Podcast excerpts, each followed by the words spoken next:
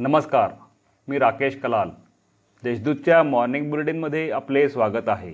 पाहूया नंदुरबार जिल्ह्यातील ठळक घडामोडी. जिल्ह्यात गुन्हेगार दत्तक योजना राबवणार विशेष पोलीस महानिरीक्षकांची माहिती. जिल्ह्यात गुन्हेगार दत्तक योजना राबवण्यात येणार आहे. तसेच राज्यात गुटख्यावर बंदी असताना देखील त्याची विक्री व वाहतूक होत असल्याने तरुण पिढी व्यसनाचा अधीन होत चालली आहे. यासाठी यापुढे गुटख्याचे समूळ उच्चाटन करण्यासाठी तस्करांसह गुटखा निर्मिती करणाऱ्यांवर कारवाई करण्याचा इशारा नाशिक परिक्षेत्राचे विशेष पोलीस महानिरीक्षक डॉक्टर प्रतापराव दिगावकर यांनी दिला आहे. नंदुरबार जिल्ह्याच्या दौऱ्यावर आले असताना डॉक्टर दिगावकर पत्रकारांशी बोलत होते. जिल्ह्यातील एकशे चार रुग्ण कोरोनामुक्त एकशे तीन नवे रुग्ण. नंदुरबार जिल्ह्यात गुरुवारी एकशे चार रुग्ण कोरोनामुक्त झाले. मात्र एकशे तीन नवे रुग्ण आढळून आले आहेत. त्यामुळे एकूण कोरोना रुग्ण- रुग्णांची संख्या आता चार हजार दोनशे त्र्याऐंशी झाली आहे. यापैकी दोन हजार नऊशे अठ्ठेचाळीस रुग्ण कोरोनामुक्त झाले आहेत. एकशे सात रुग्णांचा मृत्यू झाला असून सध्या एक हजार दोनशे अठरा रुग्णांवर कोविड कक्षात उपचार सुरू आहेत. माझे कुटुंब माझी जबाबदारी मोहिमेत सरपंचांनी सहभाग नोंदवावा. पालकमंत्र्यांचे आवाहन.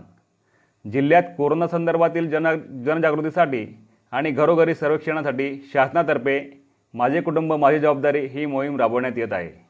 जिल्ह्यातील सर्व सरपंच आणि ग्रामस्थांनी या मोहिमेत सक्रिय सहभाग नोंदवावा व जिल्ह्याला कोरोनामुक्त करण्यासाठी सहकार्य करावे असे आवाहन राज्याचे आदिवासी विकास मंत्री तथा जिल्ह्याचे पालकमंत्री ॲडव्होकेट के सी पाडवी यांनी पत्राद्वारे केले आहे. विसरवाडी येथे आग लाखो रुपयांचे नुकसान. नवापूर तालुक्यातील विसरवाडी येथे ऑइल फिल्टर विक्रीच्या कारखान्याला आग लागल्याने कारखान्यासह आजूबाजूचे चार ते पाच घरे जळून खाक झाली आहेत. यात लाखो रुपयांचे नुकसान झाले आहे.